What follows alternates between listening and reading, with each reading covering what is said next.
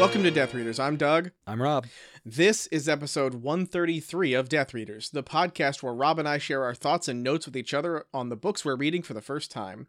If this is your first time listening, we suggest reading Red Dragon from chapters 41 through the end of the book before listening to this episode. That way you too can follow along. Welcome to the book wrap party. It's been seven episodes coming. Only seven weeks.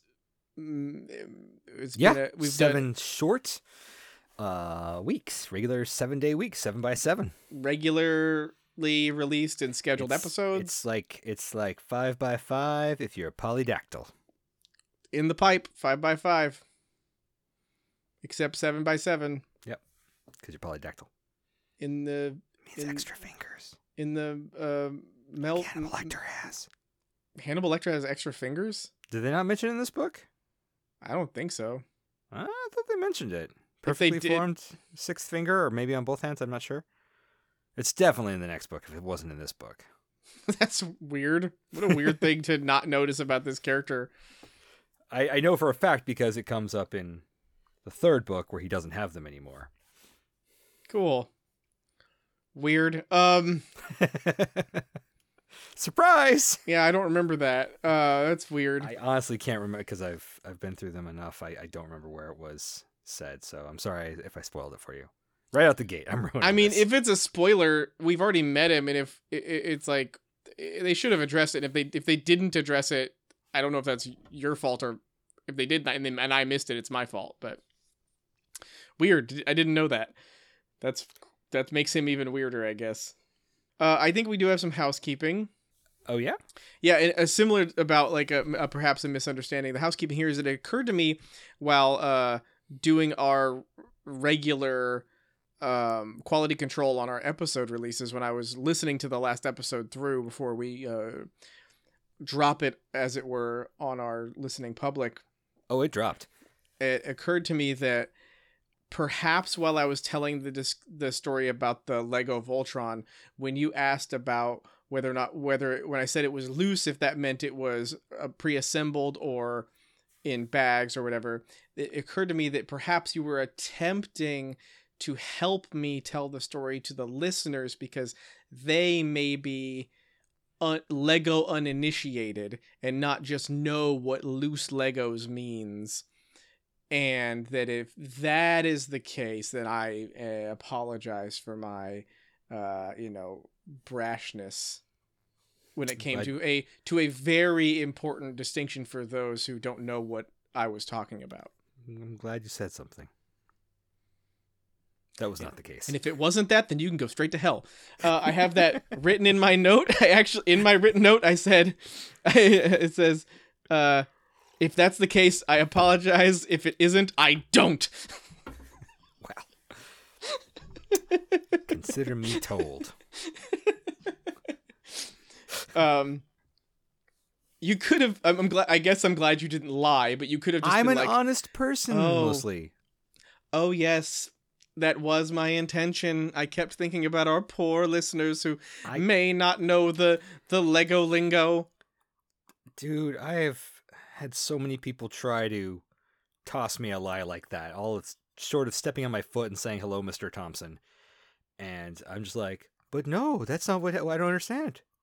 I, I have no subtlety in that tandem lie arena. i recently i wrote a document for work and someone said to me hey you should uh you should use this document. And then someone else said well actually he wrote that document. And then i said no i didn't. Somebody else must have written that. And then i like went away for two hours and then i went back and looked at the document and i read it a little bit and i was like oh shit i did write this i can tell because because i wrote it no one else would have written it this way i wrote it like i wrote this and then i had to go back and i was like oh hey guys heads up i totally wrote that i uh It's weird. just uh just letting you know i uh i did write it Did anything cause this? uh Well, the point here I'm telling is is the is the well, it's just like bad short term memory. Like there's a lot of things in my life that I don't remember because they were not significant enough to put the effort of remembering into.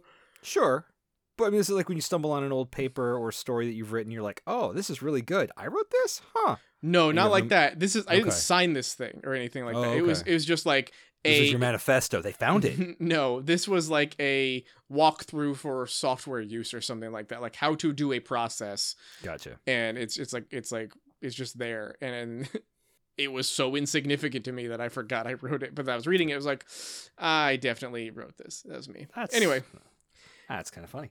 But that's I would that's, never do that's, something like that. That's my level of honesty that betrays me. Also, is being like, nope, not me. nope. it's the the exact opposite. Even someone if it's else. true, someone else. back away from it. Someone else. No, because that would be a lie. This was me genuinely believing that I didn't do this thing because Well, I had no, sure, memory you, of it. you generally believe, but the little man that lives in your head, he's the one pulling the strings and lying. It's not a lie if you if you don't actually if you don't. That's why you have a homunculi. I don't think that's where that word comes from.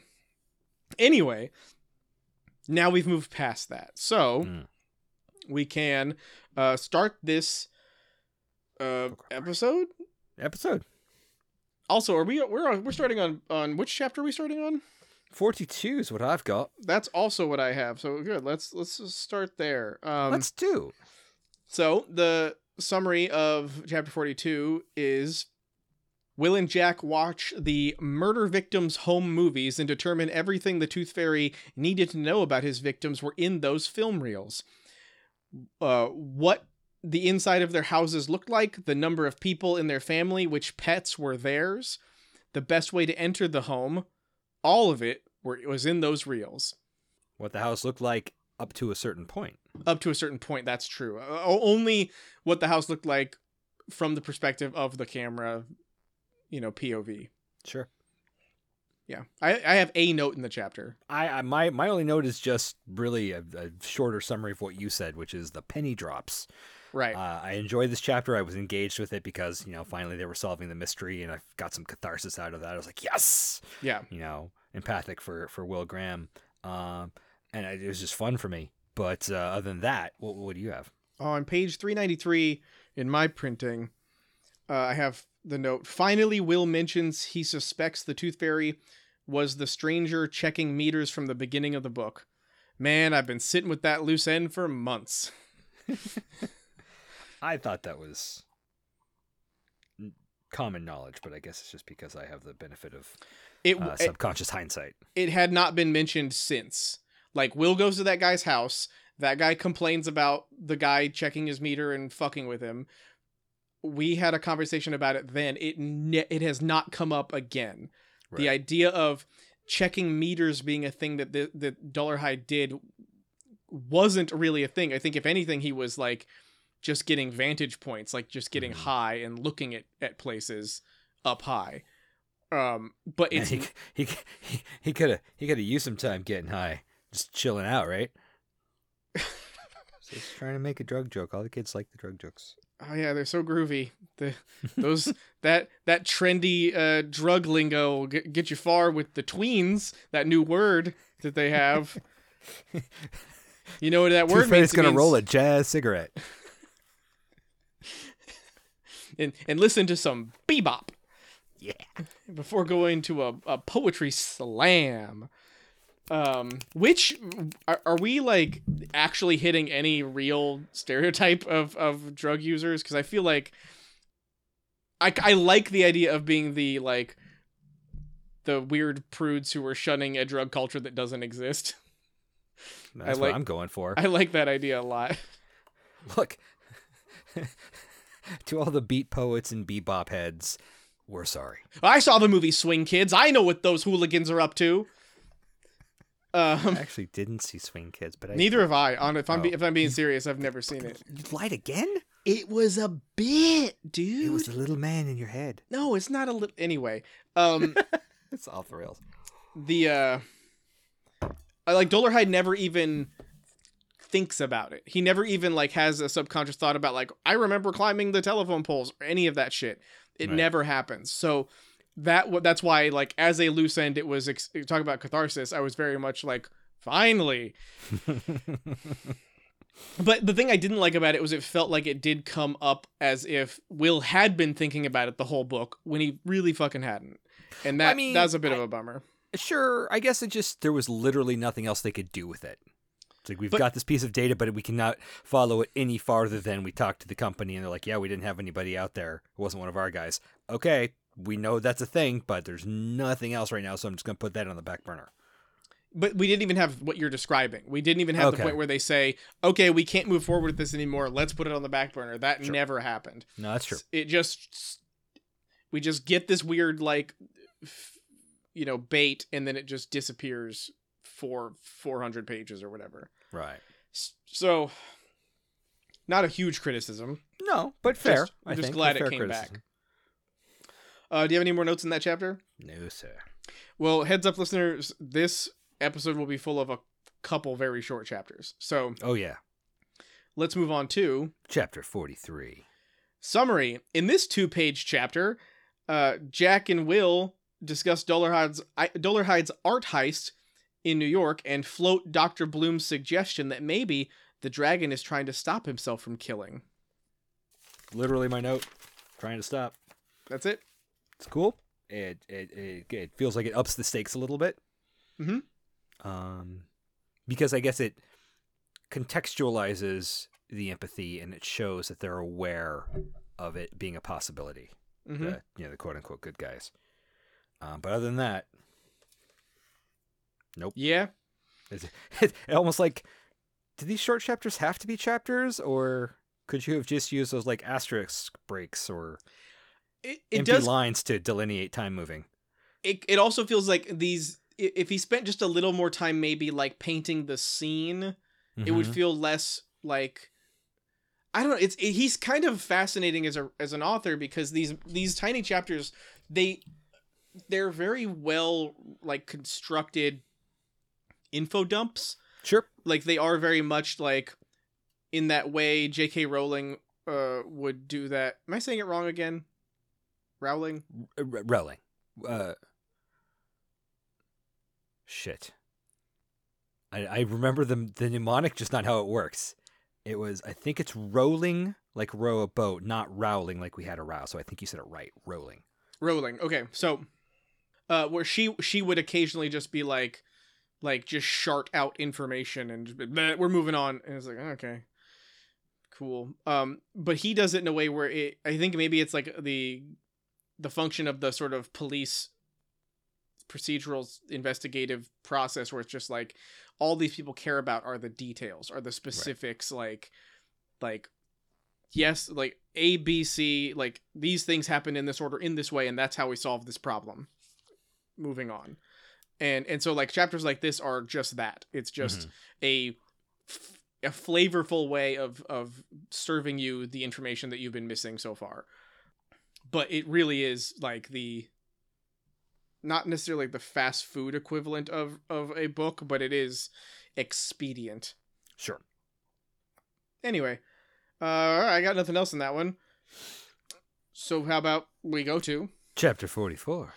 all right summary dolarhyde flies back to st louis with the painting in his stomach he drives to work hoping to pick up reba but finds will graham there accessing personnel files while other agents dust for prints in the parking lot dolarhyde drives off in a panic and that's when the dragon starts giving him directions i don't have any notes Ah, well, I thought this was written very cinematically.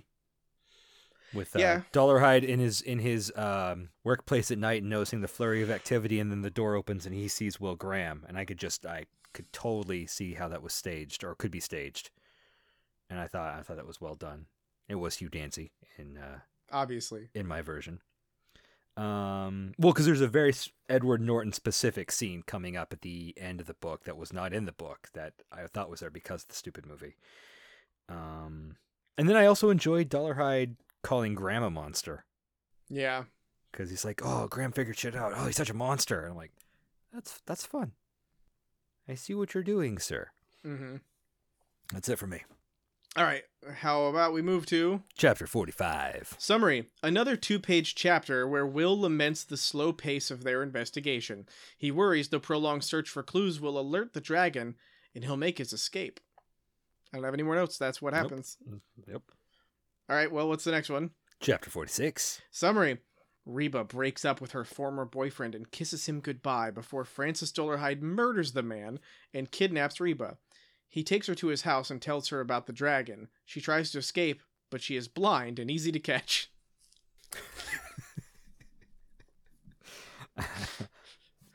I do have a note for this chapter finally. I got two notes, but go ahead. Okay, uh, my notes on page 411.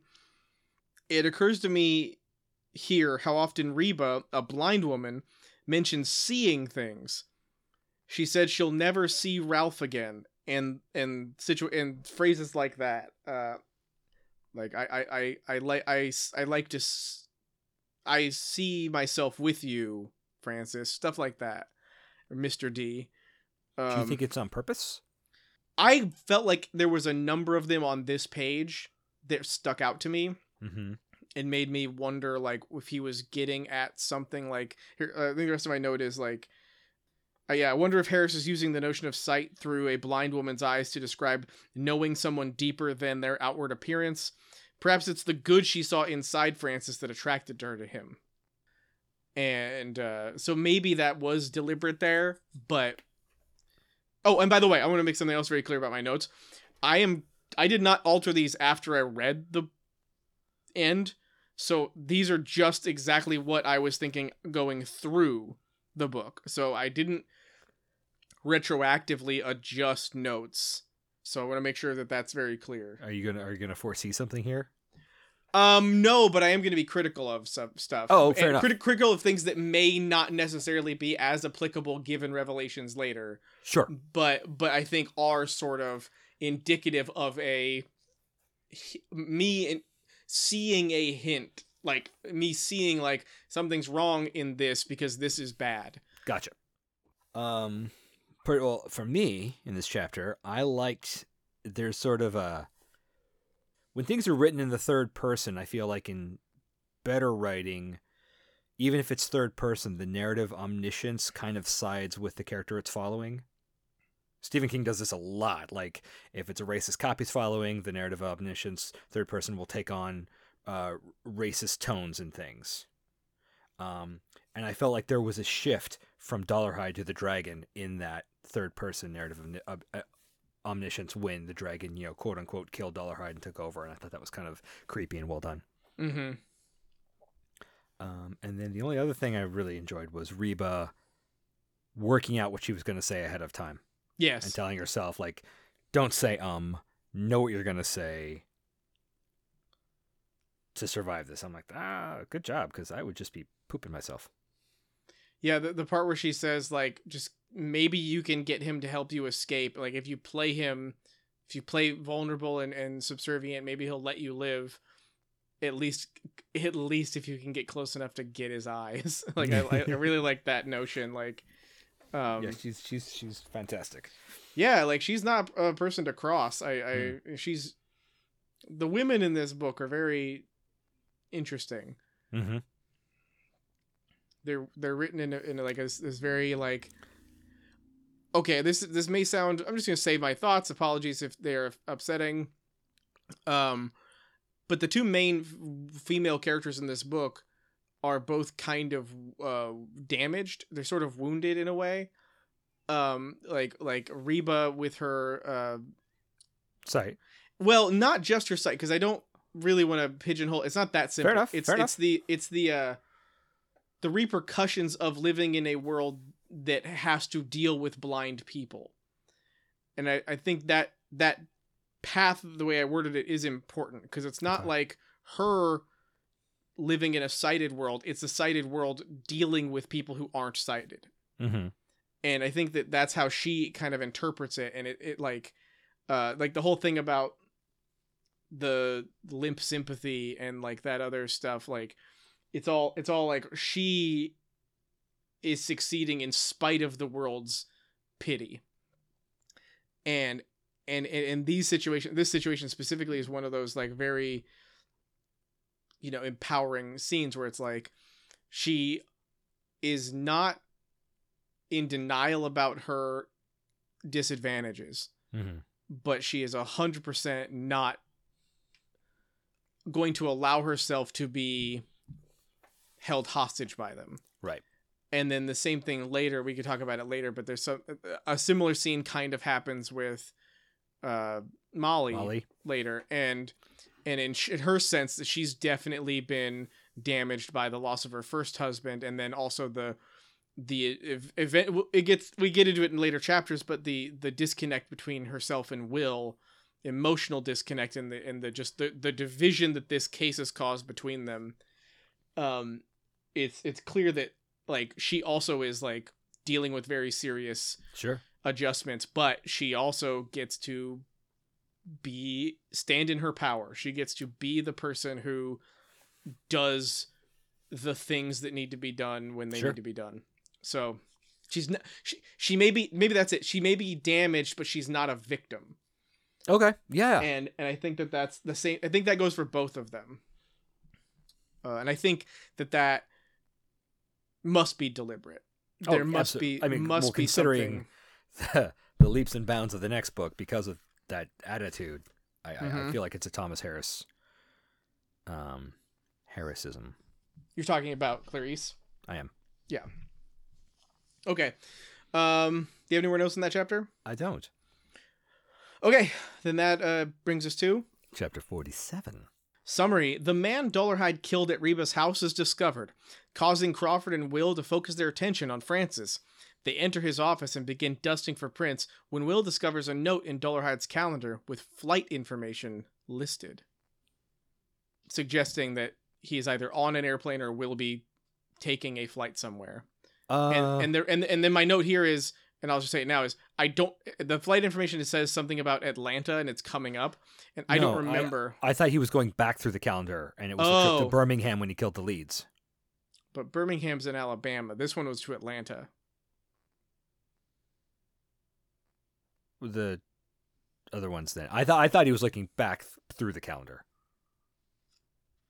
I don't really want to read it again but um But I guess it could be the the Shermers or whatever. they had started on their drawers when the desk appointment calendar caught Graham's eye he flipped back through the scribbled pages to Saturday June 28th the date of the Jacobi killings The calendar was unmarked on the Thursday and Friday before that weekend. He flipped forward to the last week in July. The Which Thursday is still in the past is it still in the past? because they Okay. were a month apart. See, that's this is yeah okay. To the Because I Thursday think they're and in August Friday right now, aren't they? were blank. There was a note Wednesday. It said AM 552 345 to 615. Graham copied the entry. I want to find out where this flight goes. Let me do it. If you you go ahead here, Crawford said. He went to the fel- telephone in the hall. Graham was looking at a tube of dentures adhesive in the bottom desk drawer, and Crawford called him about the door. It goes to Atlanta. Will, let's take him out. I honestly don't know. I think you're right. And he flipped back to the last killing and flipped forward to what would be the next killing. because the other one was in was was there anything besides um Leeds and Jacobi's.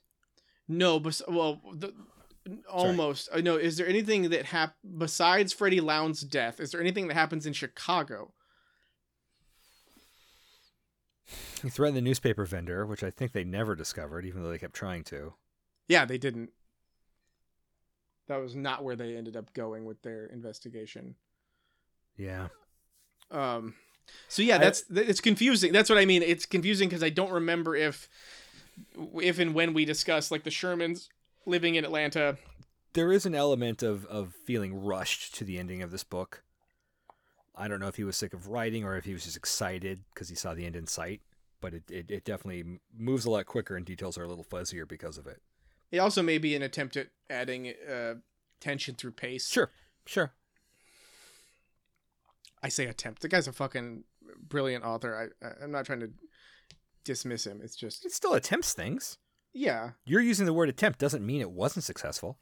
Well, That's a different there's- observation. There's like you know some people can read subtext, and I just want to clarify that if you heard subtext, it wasn't there, or it Some wasn't people intended. can can fucking deal with it. Wow. Okay. Uh, that brings us to unless you have any more notes in that chapter. That brings us to I do not. Chapter forty-eight. summary. Reba reawakens at Dolarhyde's house and locks the door as he commands. well, to be more specifically, he commands her to take a key from around his neck that's on a chain and go and walk blind by the way walk to her, his front door and lock it and then close herself inside the house with him uh he struck is that not what happens here I swear she ran for it. he but okay but he tells her to do this thing Okay, okay. And you said it- she yeah. locked the door like he commanded, yeah well and that yeah, it did not happen. She went to Uh, the right. door and then hoofed it. Sorry. right she she does yes I- she I does interrupted hoof it story.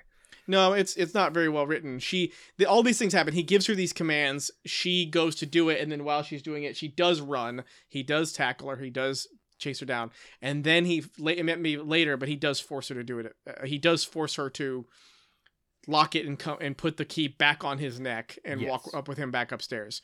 So then he explains once they get upstairs after she's put the key on his neck that he starts to sob and blubber and explain that he he can't let the dragon have her because it would rip her to shreds, it would, it would tear her to pieces or whatever. Bite her to death. Yeah, bite her to It's death. terrifying.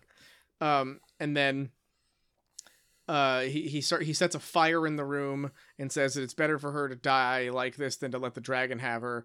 And then he makes her touch the barrel of a double-barreled shotgun and asks her to identify the object. And she says it's a gun. He says, "You know what it would do to you?" And she says, "Yes." And then he blubbers some more, and then he blows his brains out.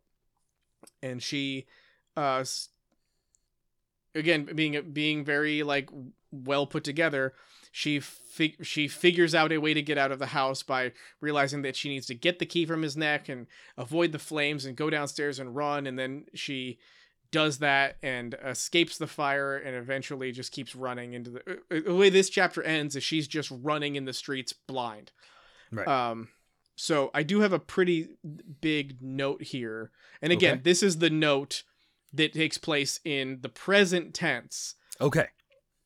So my note here is You know nothing about chapters 50 onwards at this point. I, I, know nothing about chapters 49 and onwards. I thought this was 49. This is 48. I turned my page already. I'm sorry. Uh, note Reba is blind, so we can't exactly trust her perceptions of her surroundings. But if Francis did kill himself, then I am at a loss for what the rest of the book will be about. I kind of feel like an epic confrontation was stolen from me in favor of the someone comes in and shoots Dante non ending. While I can see Dolarhyde's suicide as a classic escape, used by many despicable criminals in order to avoid incarceration and speaks to the internal struggles Dolarhyde faced against the dragon, it nevertheless feels like a cop out. I'm torn because I don't want to celebrate Francis's suicide as a victory for the tortured little boy against the dragon, but if this in, is indeed the ending, I'm compelled to see that as the that is the main point of the book and that doesn't sit right with me. Perhaps it is a good example of the complexities of psychosis, but my forgiveness for his crimes do not extend that far. That's a fair, I think, critique of the book were it to end that way. Yeah, exactly. And so that that's what I was getting at before. I was trying to preamble that as saying like this expectation of this would be a shitty ending Mhm. is the biggest hint that maybe it isn't. Uh, it's interesting though because I too thought of Dante in a different sense. Oh yeah. Dante getting shot later on. We'll oh to that. okay. Cool. Um, maybe I'm wrong too, but it just it just it's interesting that it also came to me. Uh, do you want to tell people what we're talking about there? Go for it. Um, in the original ending to Kevin Smith's Clerks, the movie ends with apropos of nothing, somebody coming in. Does he even hold up Dante? And then I think it's sh- supposed to be a hold up and and then he gets shot. and then he gets shot and dies. And Right. Kevin Smith always said, "I thought movies were supposed to end that way, so I did it." And I remember watching it, thinking, "Oh, I bet this guy's gonna get shot at the end." I don't know what I was picking up on, um, and then he did, and I was like, "Oh, cool, refreshing." I know that someone I think the legend goes that someone told him don't do that. This like you're why are why are you killing him? And his answer was well because like the movie has to have an ending and somebody whoever it was, I don't know exactly who it was, but they told him like probably Harvey. probably Harvey um told him like yeah, but like it just ends. Like the thing about this I think that okay, we're going to talk about this a little bit. I think the idea was that Kevin Smith was going for with, th- with that idea was that uh th- that would be the bow on top of the I'm not even supposed to be here today Mm. running gag. Like Okay. if if he wasn't there that day, if but for being where he wasn't supposed to be that day, he would still be alive.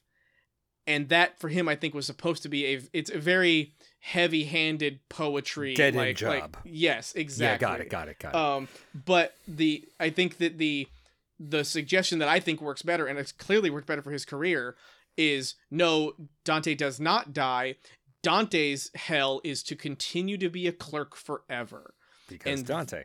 and that is the like the saddest part of his whole of of that's sadder. Sadder than dying in that job is dying in that job slowly. But you also get to meet Rosario Dawson, so. But that took that took like 10 years. Um good things take time. I'm just talking about the if you looked at Clerks know, on its know, own. Anyway, so to- that's so so to me the the idea of that that sticks out as the that story sticks out as the like quintessential I don't know how to end my story. Someone get the, the main character just gets shot to death kind of thing always stands out to me as like that's the that's the reference point is Mhm. Dante getting shot. So, um, with this, it felt like that. It felt like, why did this just happen? There's seems like anticlimactic. Maybe it's brilliant. Maybe it's supposed. Maybe it is supposed to throw me for a loop, and there's some deeper like something here.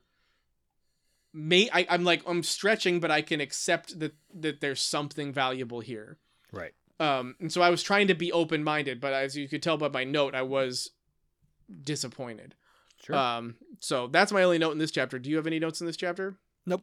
okay uh advance us good sir to Chapter 49. summary will and jack arrive at Dolarhyde's burning home where they find reba wandering down the street they help her into a van and she describes francis's suicide and i, I do have a note here also Okay. uh, note if Francis is indeed dead, then I suspect his body burning in the light of the moon may have been part of the dragon's becoming after all. I didn't think about that. I now, well, This yeah. book could take a very interesting supernatural turn. The dragon actually emerges. I thought, well, I didn't mean that so much that way, no, I I like but it be- metaphorically. Was, yeah. It was amusing. Uh, but I do think that in retrospect, it. I think that that was part of his. Pupation. Well, yeah, like like he was birthed in fire. He had to like he had to everything else around him had to burn down for the dragon. Everything about Francis had to burn away for the dragon to really come out of it and Phoenix rise. The fire represents change, caterpillar into chrysalis or pupa. What is that? I that's weird that you would say that. Seems seems like an irrelevant thing to reference. Seems like uh, words about change. Anyway, It's just like, oh, look at me, I'm Rob. I'm gonna uh, make an allusion to the very hungry caterpillar in this analysis of of uh, Red Dragon. Oh, look at me, I'm so cool. Whatever. Um, I, have I don't no know. Any, okay, to uh, advance us. Chapter 50. Summary Will gets a statement from Reba and reassures her that she helped Francis stop killing others. Will calls Molly and is reminded of the divide between them.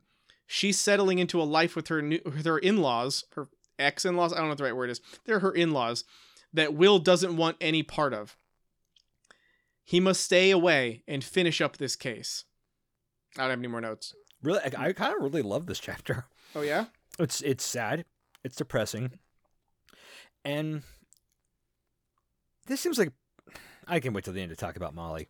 But um, I uh, just little things in this chapter I really liked. I re- I always find it charming when people um in old books, and usually older people in old books, so it's like a couple generations back, uh, say they look at television. mm-hmm. That's always she was looking at Donahue when the news broke in, and I'm like, oh, that's fun. Nobody says that anymore. Yeah. I really, really like the exchange where the grandpa making small talk, even though Will's essentially a hero as far as anyone knows.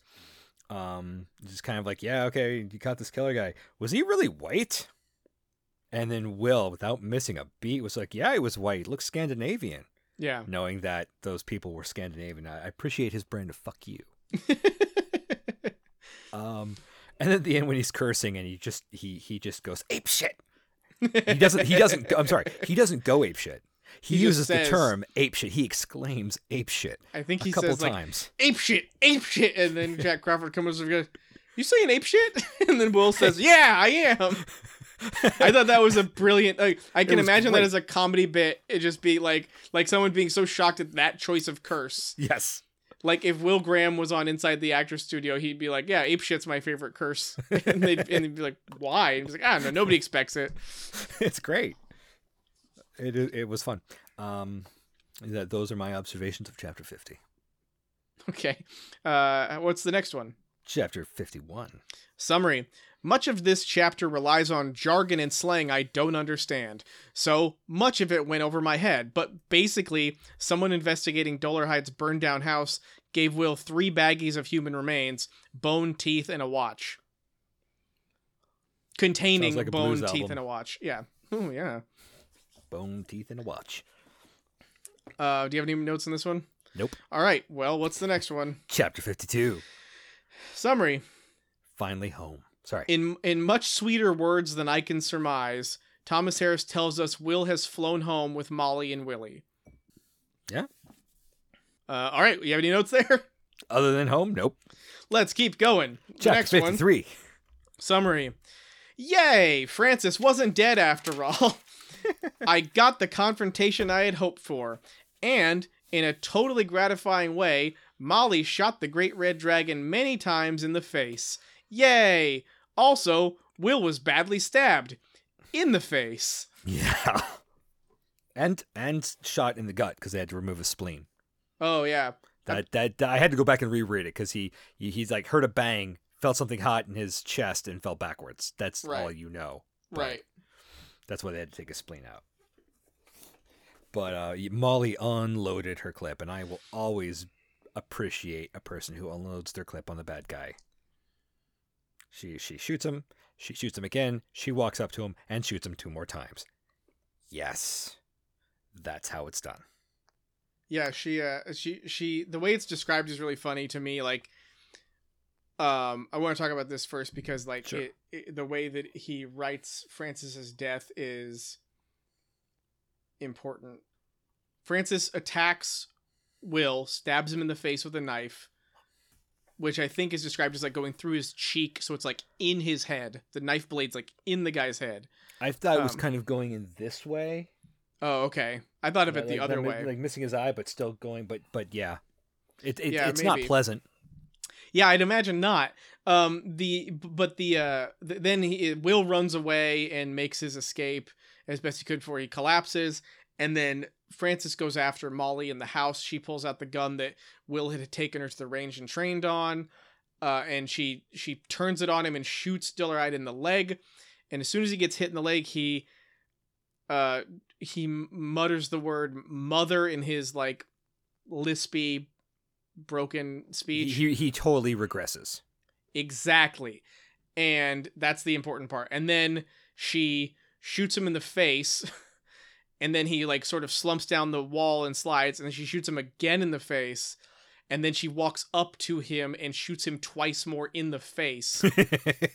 and like the idea, and I think he like it's even described as him having like just bloody flaps where his head should have been and it's like okay cool i'm i i appreciate an author not giving me the opportunity for the character to have escaped again unlike like, like like he did earlier it's like Right. this time it's like no for real he got shot in the head a bunch but the the, the thing about the, the thing about the regression that's important to me and it will become i think more important for my the conversation we'll have in, in a bit but it's that I I think it was an attempt by Thomas Harris to give the character some to, to reinvigorate any compassion the reader may have for him. Mhm. Like that word is a really specific and important word for that character.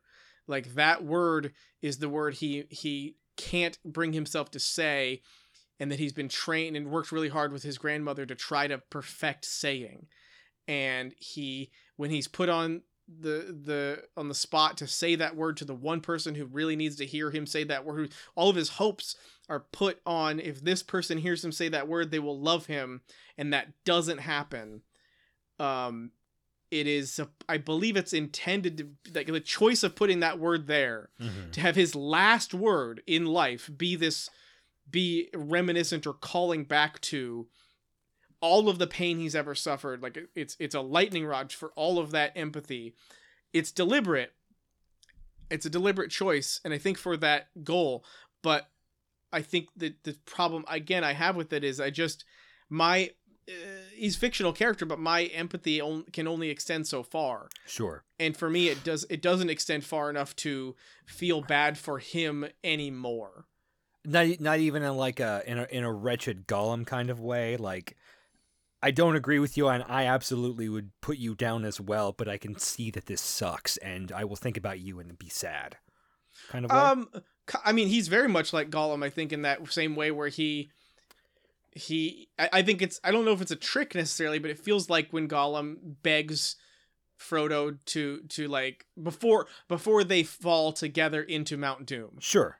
So like before his his final betrayal and i feel like i feel like him saying mother is the author trying to get me to be a sucker like frodo was Well, and see.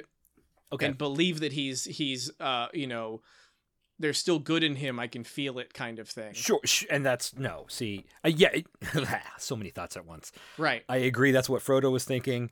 I agree. Frodo was a sucker, but for me, Gollum himself as a character, not even his actions Mhm. in the book, is the epitome of I can feel horrible empathy for this creature, and still understand there's no going back. There's sure not so good, I- or there's not good in him that will ever be able to fix what he's done, kind of thing. I just look at him, and go, God, that sucks. and maybe that's my my disadvantage is that i feel like the the that the purpose of writing it wasn't isn't just to make me feel those feelings but to make me feel those feelings for another reason Mm, okay. and so like i'm suspicious of the other reason and now this could be a fault like i said this could be a fault of my own that maybe there is no more reason than just trying to make you feel something Mhm. but i i i mean i have i had a suspicion and i i i, I would be Remiss- i'm wary of of the author trying to make me be too empathetic towards bad people. And i think that in that down that road leads misery and i don't want to be miserable. Sure, sure, uh, but I think, I mean, it's also it's I not mean, just it's not just empathy. I apologize. I, i'm i'm using the wrong word. It's not just empathy. It's what empathy breeds that i'm wary of. Empathy breeds trust empathy breeds chances for another for a person to re- be to redeem themselves and i think that if you're not talking about like reformation you're not talking about someone like re- reforming and becoming a actually taking steps to become a better person and putting those steps into practice mhm. if you're just talking about allowing a scorpion to wade across a river on your back like like you were absolutely going to get stung and it was your own fault for trusting See, that's the difference, though. I don't think empathy has to lead to that. I think that's sympathy. I think empathy can go, yeah, Scorpion, you totally want to go across that water. I feel for you. I would want to get across that water if I were you too. That sucks. You're not getting on my back. okay fair enough but I mean, because I said, that's what Will Graham is doing the entire R- book. right, He's not right. going to go, francis Red Dragon, let's go have a cup of coffee and just talk about it. right no i think i think you're you're right I, I I do have a tendency to mix up the two empathy and sympathy but it is that But that's they're the- very closely related, and but one it's can also- easily lead to another. and it is the the the like the the starting point of my issue Sure. there is that i i have a hard time believing that like trusting myself to be like okay if i feel empathetic that won't lead to sympathy that won't lead to etc mean- etc etc That's. I think that. I think you're right. I think that's entirely Will's worry. right Will my empathy lead to sympathy? And right can I become a monster because I I get it? right um so yeah i not for me uh I, I say i say i say fuck that guy. Like if he was still a child and he still had hope to like if he just needed some a, a group of people or a, a solid like core family to to care for him and give him the opportunity to feel bad about the things that happened but know that it's okay because now that's in the past and now you have a family that loves you and is going to treat you well and will will help you move forward. He didn't have he, it, and like that if that was the case if it was a story about like a child giving a second chance mm-hmm. i'd be all over it but this guy he's in his 40s or, or later and he's killing people we talked about this just yesterday i think when you wanted to kill baby hitler and I said, no. Give baby Hitler a hug, a new family. If you're time traveling, fucking put him in 2010. I don't know. In a foster home. Oh, that sounds like it's going to be dark in a different way. Never mind. Where are we? We are at the end of that chapter, going to chapter 54. Summary Crawford struggles with hospital authorities while ex- exposition dumping on Will. Graham survives even if his, even if his relationships do not. I, I do like that the info dump is constantly interrupted. It's funny and it's it's an interesting choice of how to break up the monotony of here's all the stuff here's how I tie up all my loose ends in one chapter like right. cop out like you've got 5 minutes we're kicking your ass out. It's clever. It's just also like I um I have issues with the convenience of it all. Mm-hmm. Um, like I feel like the way that uh, that Dolarhyde was written when he left his workplace, seeing Graham there, was very much a panicked man who had no who had no time left mm-hmm. to like act out these grand schemes, like going to to the service station, kidnapping the guy and killing the guy who was rude to him earlier in the book, uh, stealing that guy's tow truck and having the tow tr- hooking the, his van up to the tow truck, towing his truck home, leaving the van there, hiding the truck for later, like taking the van to pick up Reba, bringing the van back, burning down the house with dynamite while pretending to while using that guy's dead body as the uh, as the body that he pretends to kill himself as and then he hides in the corner while the room's filling up with smoke so that Reba can get out so that he can fake his own death so that months later he can like fo- like follow Will around into a sandy beach where he can finally assault him. It just felt like I I liked getting the assault in the end. It just felt like maybe there were too many like Velma explaining the the way in which which how like this stuff happened. There was just too many things. Mm-hmm. Like Crawford says at one point, like, "Oh, he left no like no leads. It was perfect. He did. So, he was he was really impressive. He did it just right." And I'm like, "Yeah, but like, when did he have the time to like to to to think through this plan?" Right. Right. Like that's the part I uh, don't like. I, is I, I agree. That being said, I will say one more note about the, before we move on from that thought he there is evidence in this book of him having been a accomplished improviser there's the sequence in the Brooklyn Museum where he says the thing he says about cobalt. Right. Where where he, when he's when he is caught in a situation where revealing himself is possible or threatening, he does have a tendency to improv his way out of it uh, successfully. So maybe it isn't that crazy for this character to have done that given his previous experiences, but it does feel a bit too tidy. No, it it I'm trying to think of how to say it because other than those things, I feel like the ending is well done. But the whole I guess denouement never really sat well with me. The whole as it structurally as it progresses, it's fine. But the fact that Thomas Harris needed to have a fake out is what I felt was kind of like Dante getting shot. Because, you know, the killer comes back kind of thing. And I'm like, I don't think you do this in your other books. Did you just do this because you thought a thriller had to have it? I don't think so. I think I have an idea about why he did it. Um, why is that? Well, finish your my, the, my last my last thing I have to say is literally like probably okay. me me talking straight for minutes about like a. Well, then let's table that well, thought. Okay, yeah. And I will say two things. Um, my mental empathy gets it. I totally get. I understand. I support her. My emotional empathy is always a little let down by Molly not being able to hack it with Will.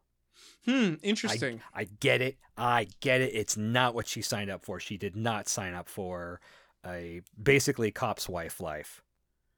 And, you know, her child being threatened by a serial killer who's actively terrorizing and et cetera, et cetera, et cetera. It's not what you wanted. But I'm always just like, oh, sad. I just, I just, I, I really feel for Will. Just like, oh, it sucks, man. You did all this good, and and and that's what's gonna happen. Yeah, I I on that subject I'll say that I I I, I am torn there also because I think it was a really a well constructed dilemma. Mm-hmm. Like the the the the thing where you're like she's already a widow who has a child with, with her dead husband. She's still because of that child has to maintain relationships with his family. Mm-hmm. So she still she always has one foot in the past and and is but still trying to step into the future. Uh, and Will is that future, but the past is stronger. Like the the current of the past Mm-hmm. is stronger than she can like fight. I yeah, I guess I don't want to say I'm disappointed in in Molly. I'm just Oh, I know what you meant. sad. I I, want to make sure everyone knows what I mean. Yeah, yeah, yeah. Okay, I'm fair just enough. I'm just very sad for Will. Um, because But, it does uh, suck. But Will has that moment where he he's gonna muster up the courage to ba- to talk to them, and I had a, he says that that thought or he has that thought in somewhere in there where he says something like, uh, he's, "I'm tired of being disliked," something like that, and it's I thought that was a very good indication of his character who you know he's strong enough to to handle like these this situation and he's not Mhm. gonna if this isn't working he's probably gonna just have it out and say this isn't working let's let's move on or let's make it work Right. um and i was hoping that that's where they were going and that the problem with this book is that it doesn't tell me which way it's going right. with, with their relationship and in that sense it is it's it's again a fine ending because you're you don't need everything to be wrapped up tidy Right. Uh, the only other thing though is we got our first mention of Bella. crawford's wife Yeah. He he refers to her as Phyllis. yeah He said I can have Phyllis come do something for you, and she's like, no. It it was speaking to Molly. Sorry, right but I, I had to double check. I'm like, Phyllis is Bella, right? Looked it up. Yes, she is. nice cool Uh, yeah, that's it. Cool. Well, my my last note uh, is on page is the last page I think of the book I think it, for me, uh, and it is my note here. I'm just gonna read it straight and then just just elaborate. Extemporize. Yeah, extemporaneously exposit. I don't know. I really like this last page where Thomas Harris finally spells out his thesis. Nature is neither good nor evil. Nature is indifferent. Good and evil are man made antipodes. Humanity's struggle is the choice between mercy and murder. Both Will and Francis are men struggling with their predilection for murder. Will wins his struggle, Francis does not. What happens when you set these two options against one another? The murderer will inevitably try to kill the merciful man, and nature doesn't give a damn who wins. It's an extremely well written book with a message for far deeper than I think the general public appreciates. And in that vein, the idea where you brought up the thing about like you feel like the Dante's death thing of the fake out death is like it why was it there? And my thought is it's there because Thomas Harris is really good at switching who's the fish and who's the fisherman. Mm. And I think the only way Dolarhyde can get the upper hand to become the hunter in that sense, and I know I'm mixing metaphors, but the only way he can become the one on the other end of the of the pursuit is to convince his pursuer that he no longer exists. Right. So I didn't see it as much as like a narrative cop out as much as it was like a thematic necessity. There has th- these two characters if they both truly do represent the the sort of really insightful idea of like this struggle between choo- um, like humanity choosing to be merciful versus choosing to be murderous is probably one of the deepest and most profound struggles that this our species faces because one way leads to civilized society. Right. and the other leads to arguably personal wealth and gain. Like it doesn't in a society but like there's there's penalties for murder obviously but the whole the the thing he's really describing is the idea between do you are you merciful? Do you allow someone fortune in spite of your the potential you have and the the power you have to take from them for yourself uh and in that and he he sets it up as murder versus mercy but Sure. like that's the like- thing that we're that it's really the boiled down to is this idea of self-interest versus others interests Is this like when people say there's no evolutionary advantage to altruism? Yes and and and we i don't know if we've talked about this but because there I, I've I've heard it a lot lately, and I'm like, but doesn't altruism kind of, like you said, lead to civilization, which is arguably a big evolutionary advantage for us?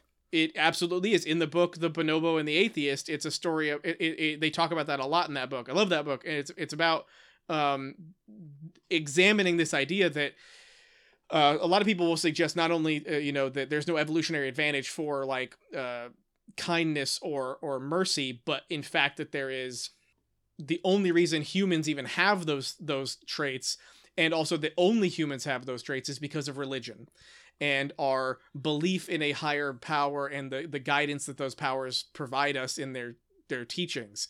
And the book argues, no, look at bonobos, no evidence of a religion, but plenty of cooperation, plenty of giving, plenty of sharing, plenty of community. Because it does benefit them evolutionarily. If you have more people finding grapes and sharing those grapes, then you will have more grapes than if you had to find all the grapes yourself. Because in the same amount of time you can search for grapes on one area of the map, your two friends can look other places. And if whoever finds grapes brings them back, you can all eat grapes. Um, so so I do I do think that but so that's the, the but the, the difference isn't whether or not kindness or cooperation are evolutionary good. It's specifically mercy that I think is important because mercy, and I think he chose that word deliberately and well. Mercy is a word that describes a power dynamic. Right. It, it describes the uh, bad example, but it's a good one. Swallow that. Um, when Scar pushes Mufasa off the cliff Right. he has every opportunity to help in that moment and he chooses not to because murder is more beneficial for him the thing that makes society run the thing that i think thomas harris is getting at about will like in this book is to still know that you have everything to gain from allowing this person misfortune and still choosing mercy despite having only a loss. That's the part we should all strive to be able to do. Right. Because in that way, we truly are sacrificing something to help another person. And I think that that's what why Will's relationship with Molly has to suffer. Mm-hmm. because that's the price Will pays for helping. That's the that's that's that's the sacrifice he has to make and he knows he has to make in order to do the right thing for the most people. So again i think that it's really interesting that thomas harris saved that the like i said his thesis statement like in a, in a normal research paper or an essay you'd put your thesis statement in the very beginning and then mm, mm. justify it through prove the it, rest of it but in this way thomas harris puts his thesis on the very last page and spells out what the whole book was about. And, and it's interesting to me. I found it interesting because you it's more it's almost more powerful this way to where when you read I read through the book the whole time and then I get to the last page and I realize, "Oh, this was a parable. This wasn't a detective story. It wasn't a thriller. It's not a horror story." despite all the ways that this this property is ballooned into pop culture, this book is not those things.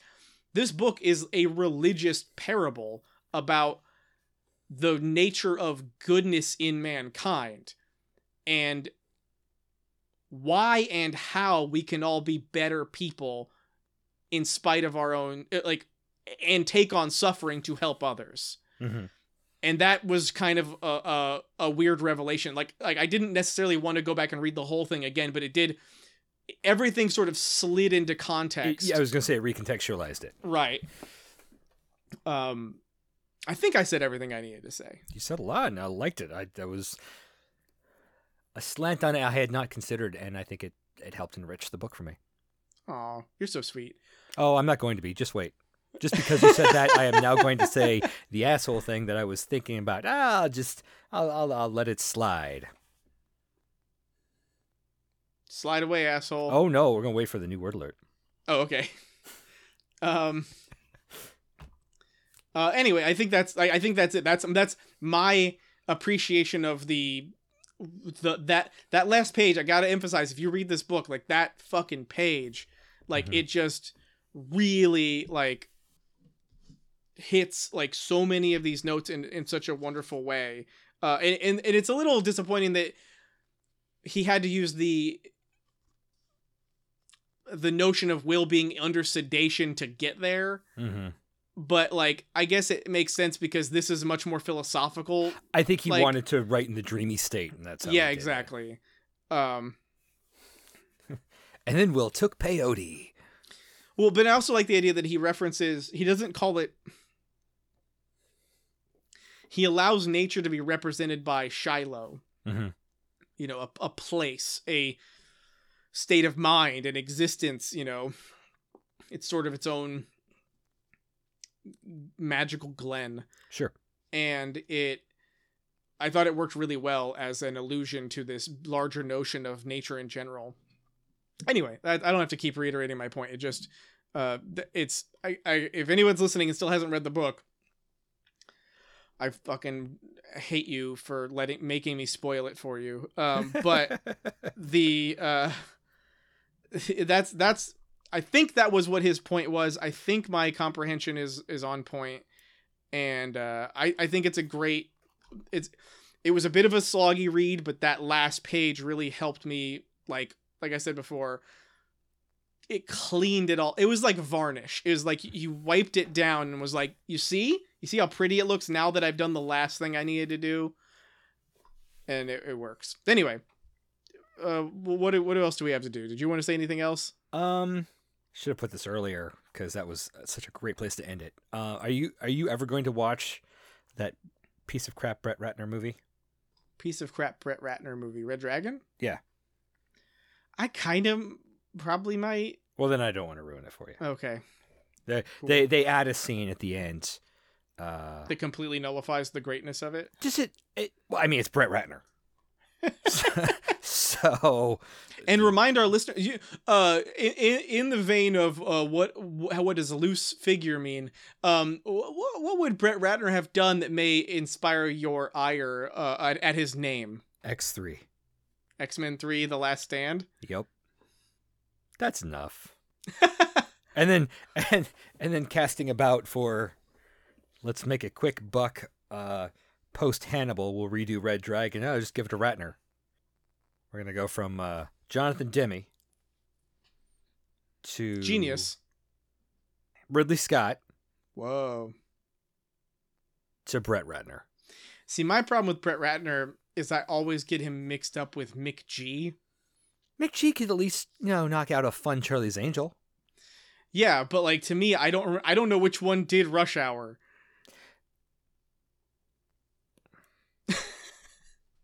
Shit. I don't know either. Fair enough. And doesn't that feel like a problem? Like, shouldn't you know Well, which I of these but- two guys? Like, if you if you were saying, does is does Rush Hour feel more like a McG film or a Brett Ratner film? The answer shouldn't be I don't know. I'm going to say because it was fun, it was a McG film, but I don't know. You should look it up and find out. Brett Ratner. Fuck. Fuck you, Brett Ratner, for not turning something immediately to shit.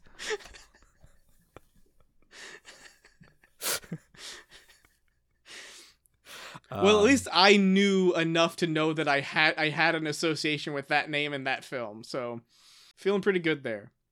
uh, But not a person I would pick to do a this movie. no, no. Well, I mean, at that point, they're they just we got Hopkins on board.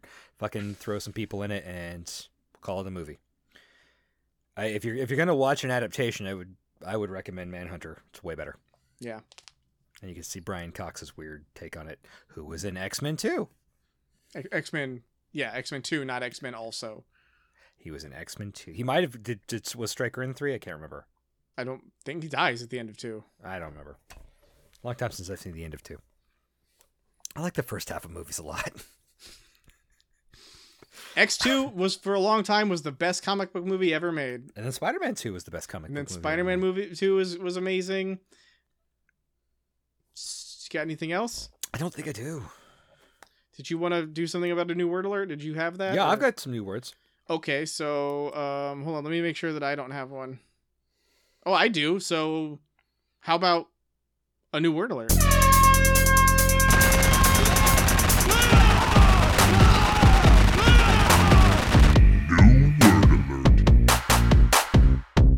Why don't you throw me your words? Well, you go first because I got three. I only have one, so So you should go first. fine. I'll go first, I guess. Ineluctable. Intellectable? Nope. Okay. Ineluctable. Inelectable? Inelectable. Intellect. Int. Inna. Nope. Inna. Inna. Inelectable. when you- Ineluctable. It's when you like to lick a belly button. No. No? Nope. Is it the opposite of delectable? Is it disgusting? No. What is it?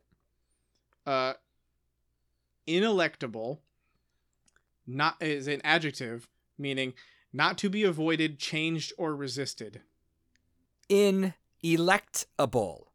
Yeah. I cannot elect to avoid it. i guess Yeah, I, Maybe I, it's I not- break it it's down. I like to break. I like to break well words it's down. not spelled elect though yeah, but that's where it comes from. it's spelled eluct It, it's where it the comes from. u Yeah, it's an irregular verb. Whatever. Mm, Okay. the new word alerts. Bream. Bream. bream Bream. It was actually used in this book. hmm In the last chapter, I believe. i don't know what is it A bronze colored European freshwater cyprinid fish. oh it's a fish okay Any of various marine fish related to the porgy. okay It was mentioned that a bream surfaced, and I didn't know what it was. I'm like, is that like a mound of dirt? What the fuck's a bream? All right. This one actually. This was actually vocabulary for a different show where someone was learning a new word a day in elementary, and they said this word, and I'd never heard it before. Borborygmus. borborygmos um Borborygmus. Doesn't that mean like uh okay, uh, does that word mean either um insatiably hungry or I can see why you would say that. or um like just un uh just fully engrossed in self-satisfaction? Mm, Not exactly. I'm close though, right?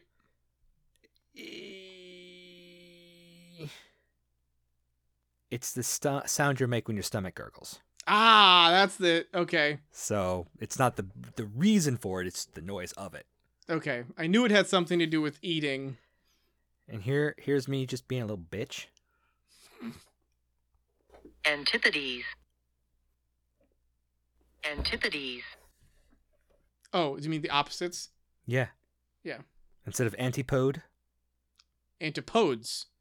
antipodes, Antipodes. Antip- antipodes. I- can do this too. I, I mean, there are actually two that I just discovered. two pronunciations. I I mean you could have you literally could have not been a little bitch. no, I couldn't. have. and and instead what you did was you made yourself a little bitch. I'm a little bitch.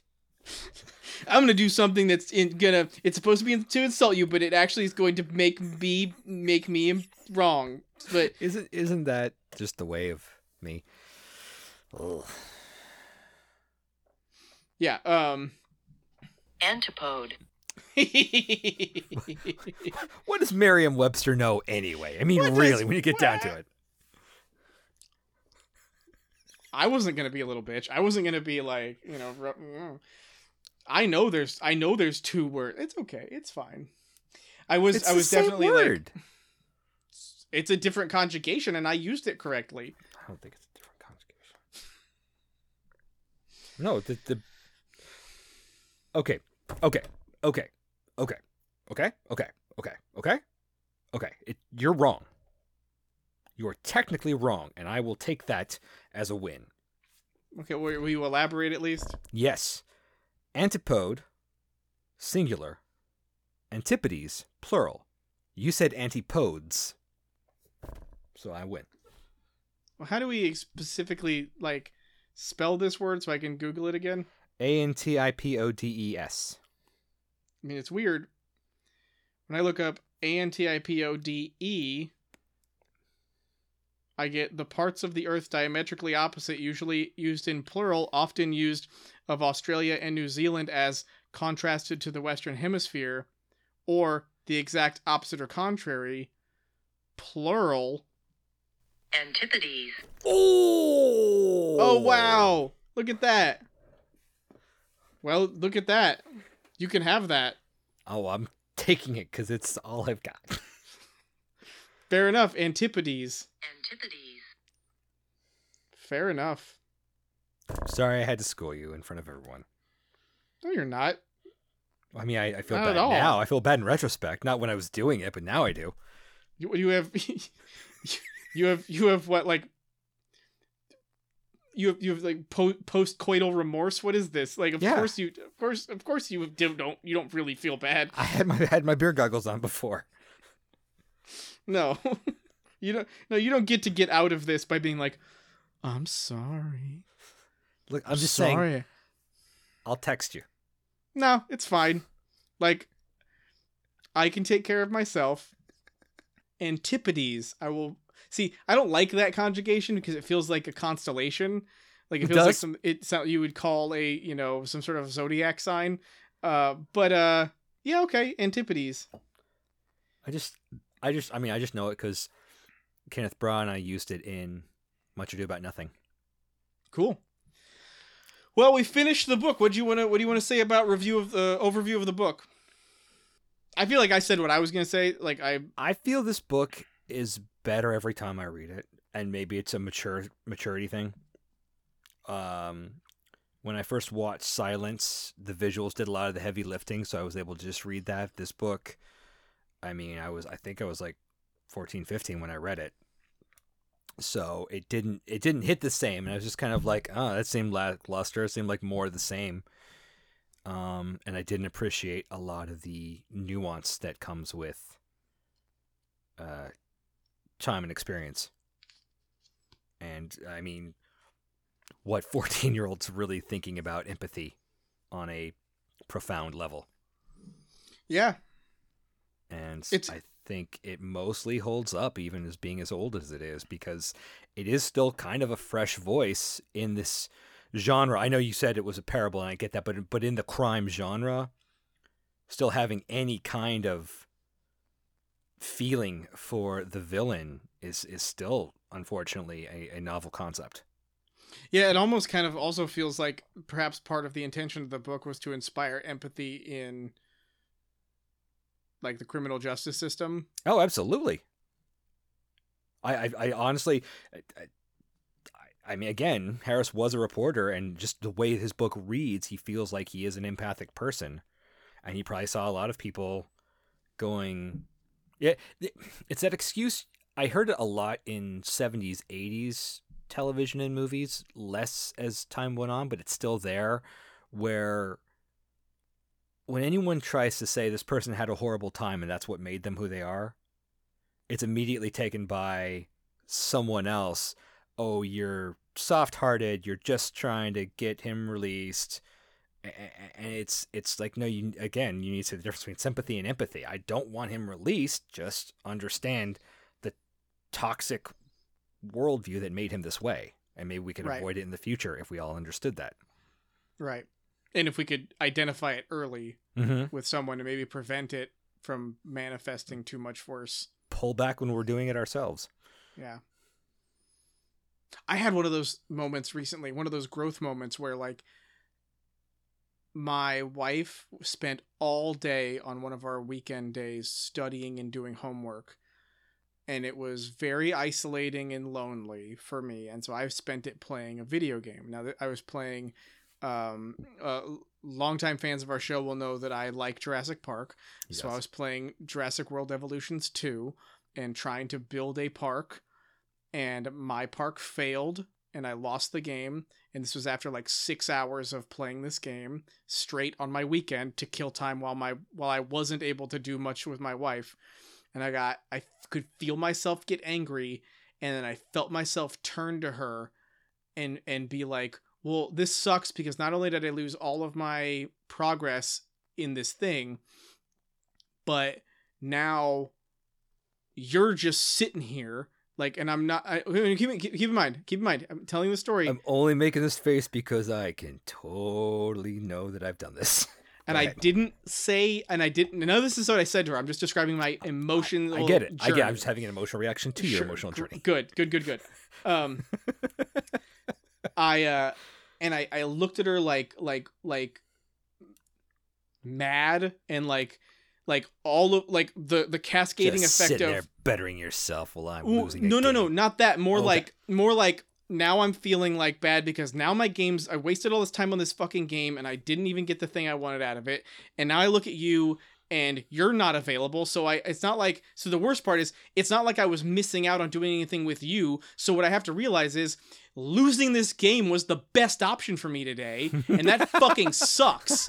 Like. And so, and then it sucks, and if and I and I had this emotion, if you like, and I kind of eh, like my child's brain wanted to go and it's your fault because I, I would have rather have spent time with you but you're doing homework and then i was going through that emotion and i realized no she's not at fault at all in any way. And, and and and she if anything she's literally doing something to better our lives right now. I'm playing a fucking video game about dinosaur parks. I'm not bettering us. I'm just keeping myself entertained. And then and yeah badly. And then i looked at her and i was like angry and i was like uh, not, not angry. I was upset and i was breathing heavy and i looked at her and i was like and then i said i love you That's amazing. i just let out this angry sigh and i was just like i am so happy that we're married Take that. yeah Whenever I talk to you, I want to go apologize to my wife afterwards.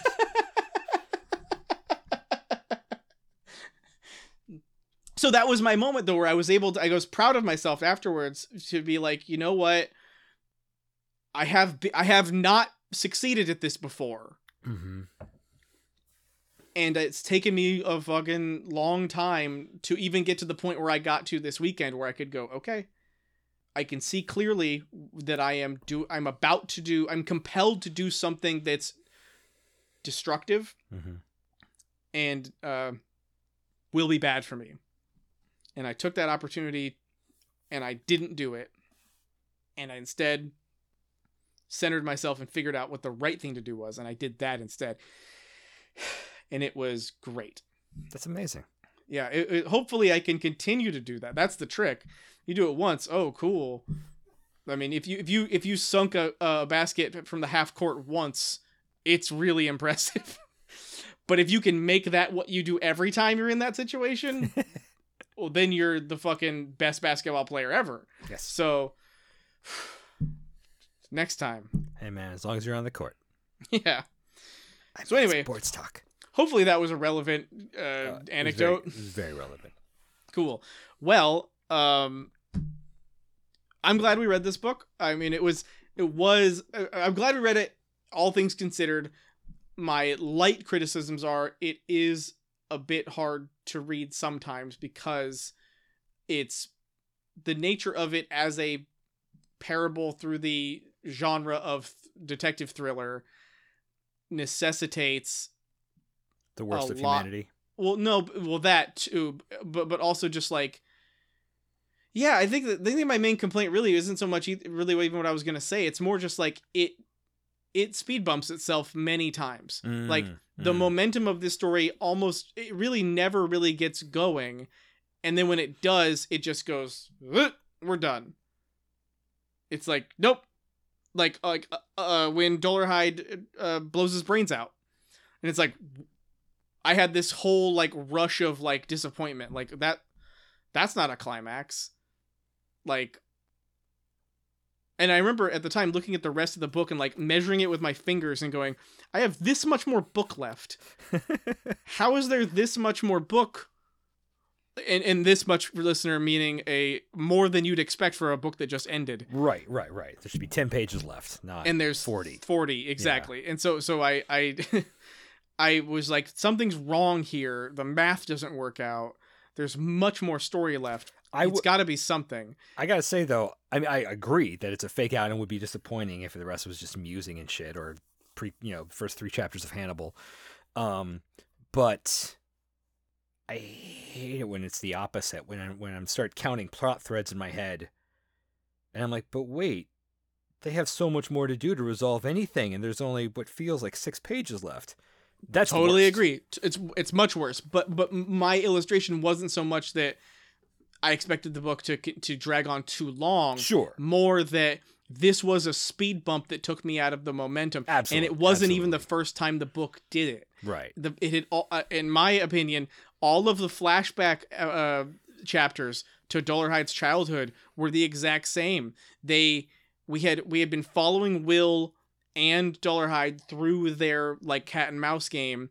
And then all of a sudden we get the prequel in the middle of the book and that felt like I know why it was there Right. I know why that had to be where it goes, but none of that lessens how much of a drag it is on the momentum of the story.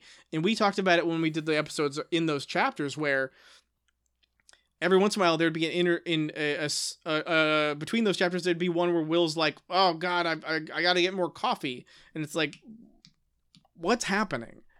Like, why do I feel like I just lost all the the the thrust of the interest in this story, and now I'm I'm reading something that feels like it's relevant but also separate. Right. So so I think I I don't feel like that's a fair criticism. It's it's it's obviously a great work, but but I feel like if you were if you were listening to this podcast to figure out if you want to read this book, you've made a mistake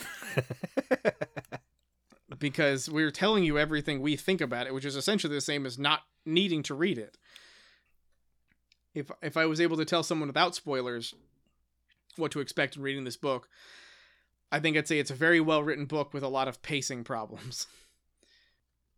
So yeah, anyway, I think I'm done. I think I'm ready to to, to bury this book. It's a fledgling author's first attempt. he is masterful for being fledgling. It's he's very Oh, well done. It's also not fled. He had Black Sunday before this, which is like a terrorist cell trying to bomb a football game book. Tom Clancy. Very Tom Clancy. I pulled that name out of a hat. I have no idea. Who, I, I've it- never read a Tom Clancy book, so I don't know either. Yeah. Um, uh, okay. Well, um, do you want to read this? Yes. All right. Well, let's read. Let's read Silence of the Lambs next. You're so good to me. Um, and then we can it. stop. I mean, maybe I've just I've I think you told me negative things about. This is the ne- I'm in the right order, correct? Oh yeah. Okay. Um, you told me negative things about Hannibal, so I am- No, there are a lot of people who say negative things about Hannibal. I enjoyed the hell out of it. Negative things apply to Hannibal Rising. What is Hannibal Rising? Oh, oh, Doug. So here's I think you actually told me this already, but I just want to make sure so We if can I repeated it. it to someone. Okay. Uh, movie producer Dino De Laurentiis has the rights to these books. Dead. And it was, yeah, he's dead, but he was making those movies. right. He made, I think he did Manhunter. He did Silence. He because of that, and when Hannibal came out, he did that, And then he told Thomas Harris, "We want to make a prequel." And Thomas Harris very rightly said, "I addressed that shit in my last book." And Daniel De Laurentiis said, "No, we want a whole movie." Thomas Harris was like, "Nah, I don't want to do that." He's like, "Great, we'll have someone else ghostwrite it because we own the rights, bitch." And Thomas Harris was like, "Okay." And it's not great.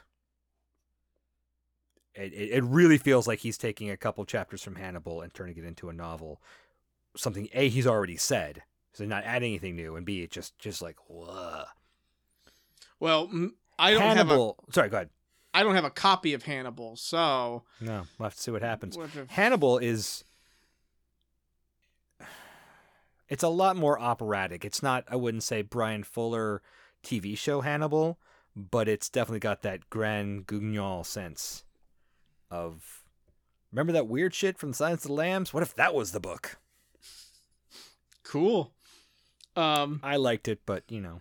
maybe maybe it would. Maybe we will. But let's let's get through Thomas Harris's The Silence of the Lambs first. Um, Silence of the we're, so we're, let's read. Uh, oh, right. Shit. chapter one start of the book now this is gonna be i'm not i'm not sure if this is a great choice on my part but for now let's try to read through chapter 11